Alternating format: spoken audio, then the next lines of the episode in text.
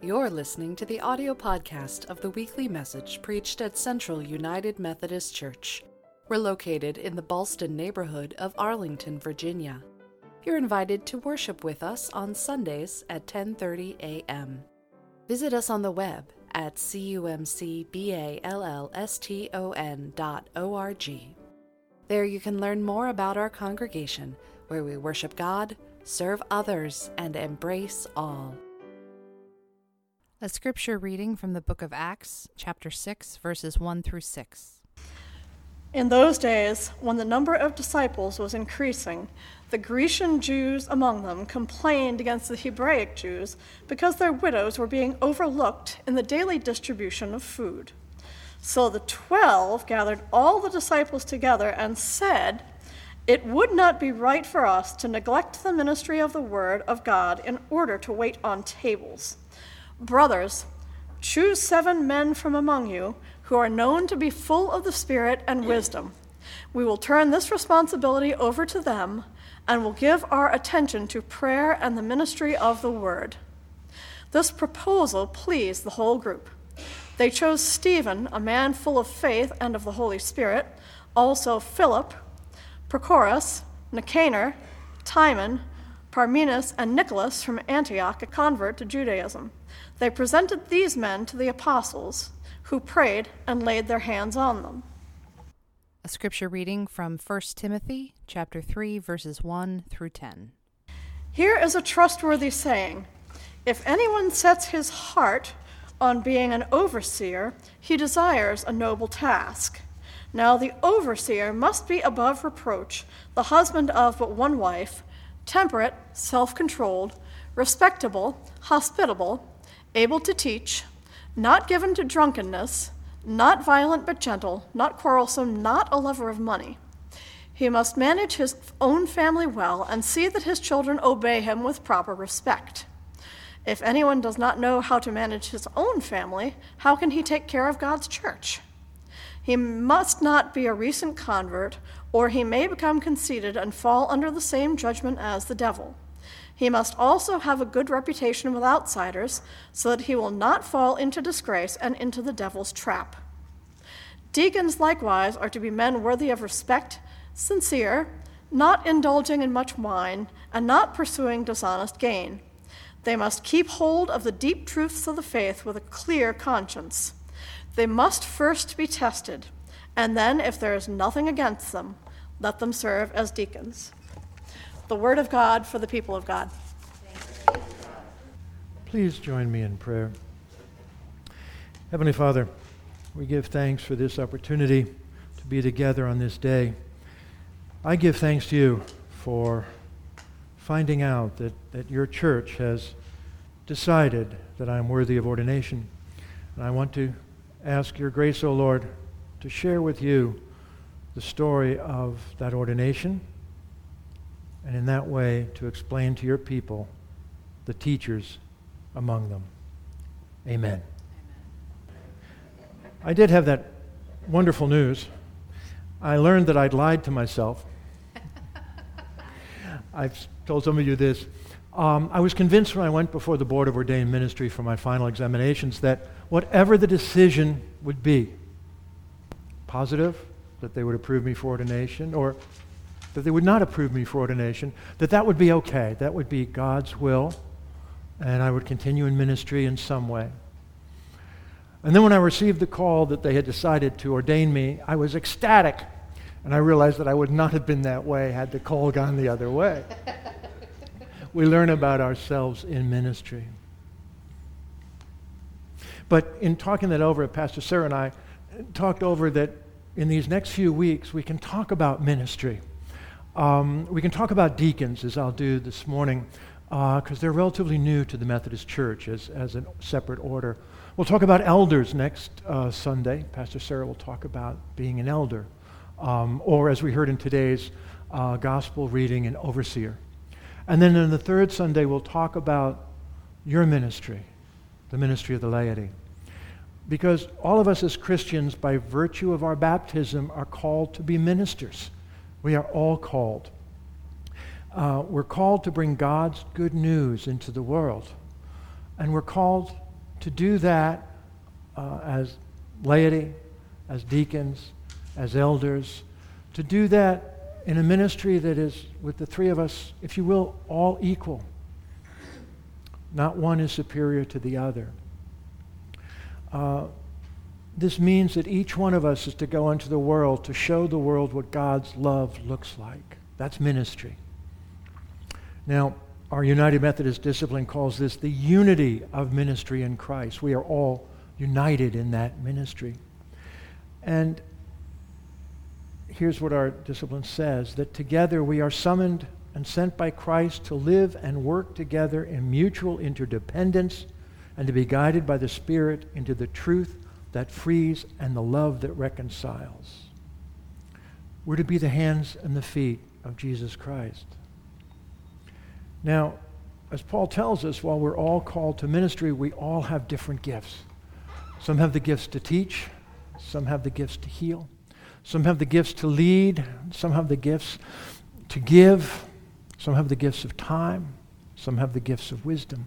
And those gifts can be recognized in our ministry.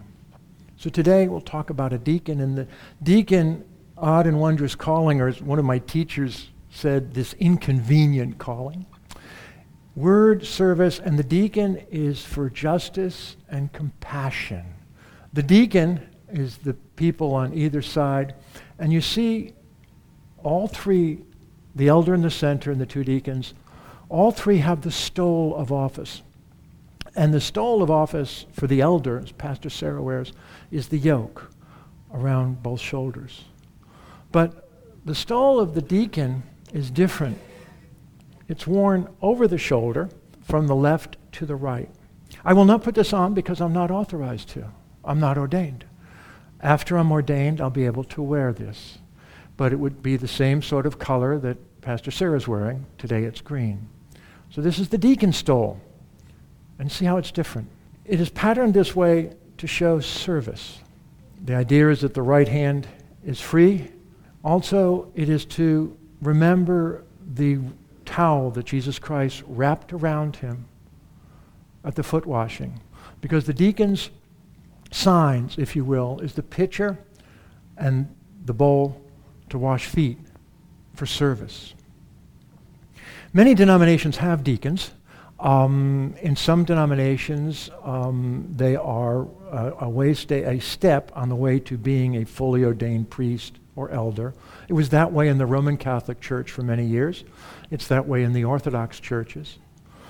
Other churches, like the United Methodist and now the Roman Catholic, deacons can be a separate order with separate ministries than the elder or the priest. And in other denominations, the elder is elected by the congregation to work in various ways in that church. The United Methodist deacon, as an ordained separate ministry, is relatively new. It began only in 1996. Before that, there were deaconesses. How many of you have heard of the deaconess hospitals? Those are Methodist hospitals that were staffed by women who had devoted themselves to the ministry of nursing, and in the church they were called deaconesses. Men who wanted to do that were called lay servants. In 1996, they were recognized as a separate order. They came in and became deacons, and the deaconate was created as a separate ministry in the United Methodist Church. There aren't too many deacons today. In the Virginia Conference, we have a total of 1,602 ministers. Of these, 958 are active in ministry. The others are retired. So 958 ministers, that's 958 elders, 958 provisionals, which have not yet been ordained. 958 includes the lay speakers and the lay ministers. Of those 958 ministers in active ministry in the Virginia Conference, we have 32 deacons. Of those 32 deacons, 5 are commissioned, that is, in the process to be ordained, and you're looking at 20% of those 5 deacons. There aren't too many deacons in our service, so we're still relatively new. Where do deacons come from? We heard in today's scripture the first mention of deacons in Acts. And there the apostles had a problem. People were being treated unfairly in the family of Christ. The Hellenistic Jews, that is, really foreigners, had come in joining as Christians with those who were homegrown. And people were being treated unfairly. How to fix it? The apostles basically delegated the task to these 7 deacons who would wait on tables. That began the idea of service, of waiting on tables, really on providing a work of compassion to those who are hungry, and a work of justice to those who are being unfairly treated. So it is scriptural. And who were these deacons? Who were they supposed to be? If you heard the requirements, they were to be, quote, of good standing, full of the Spirit and of wisdom. And Paul, in providing his guidance to Timothy in his ministry, that was our second reading, talked about deacons as being worthy of respect, sincere, not indulging in much wine. Well, nobody's perfect, but. And not pursuing dishonest gain. They must keep hold of the deep truths of the faith with a clear conscience. They must first be tested, and then if there is nothing against them, let them serve as deacons. These requirements really haven't changed much. To be tested. Pastor Sarah, as an elder, was tested. I've been tested. And the tests are important. Ordination in the United Methodist Church is serious business. Whether you're a deacon or an elder, you go through the same tests to determine if you're truly called and set apart in ministry. First, your local congregational leadership has to affirm your claim to a call to ministry.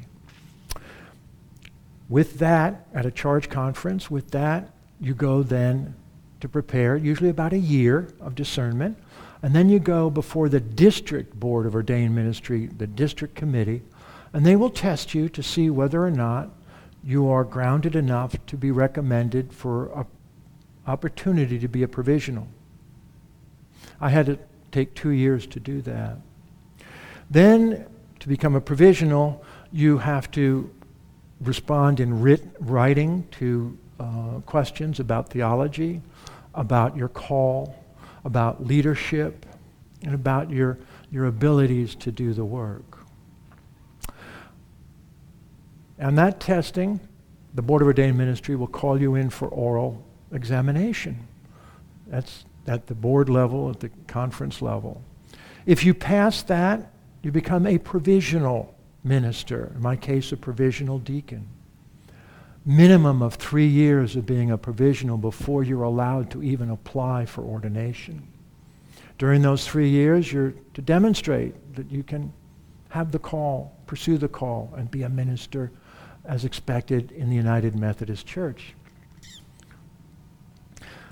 Once you do that, you again are tested through written and oral examinations on theology, leadership, your call, and your practical abilities. That took me 4 years. In the meantime, you're to get an education, usually through seminary, which would be 3, 4, or 5 years. And there's other ways in the Methodist tradition of doing that that's a 5-year program. You're tested. Then, if the board approves you for ordination, you would be recommended to the annual conference. And at the annual conference, I will be there. And all of the existing ordained elders and deacons, like Pastor Sarah, must then vote when I am examined on certain questions. The bottom line is, is anyone in this process equipped to be a minister who's dedicated their lives to the service of the church? It's to be tested. What do deacons do? First, the deacon, like the elder, is set apart for ministry.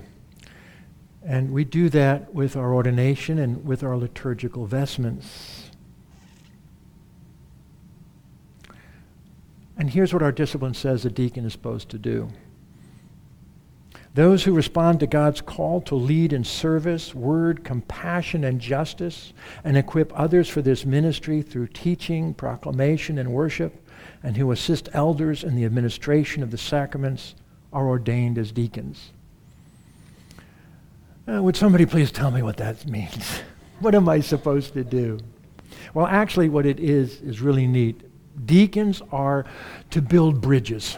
We are ordained to bring the church into the world into the church. We're ordained to lead by example and by teaching others how to do that. There are deacons who are in education. There are deacons who are in music ministry. There are deacons who are lawyers. There are deacons who are in the medical profession. Deacons can be outside the church, but what they're doing is ministering. What they're doing is leading by the example of what Jesus Christ can be in that job of teaching, of being in the healthcare profession, of being a lawyer.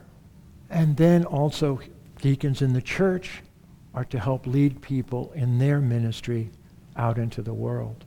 Building bridges is the phrase we use for what the deacon is and does. One important difference. As a deacon, I have to find where my abilities and gifts meet the needs of the world. So I have to find my own position. Pastor Sarah, as an elder, has her position given to her by the church itself.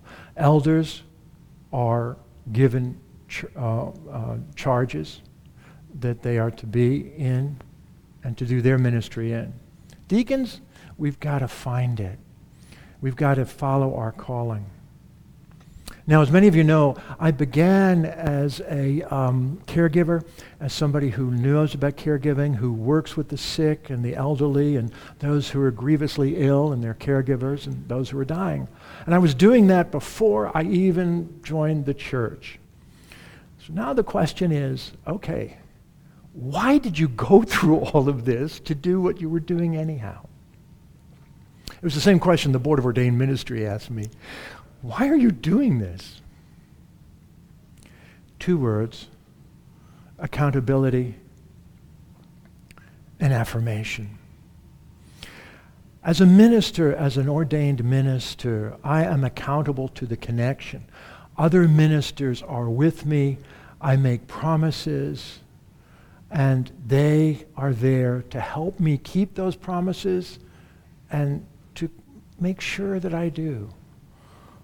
To be the ones I have to be accountable for. So I'm accountable to the laity, to those I serve, and I'm accountable to the other ministers with whom I serve. That's important. If I claim to have a call, then I should be accountable for that call. And that's affirmation as well.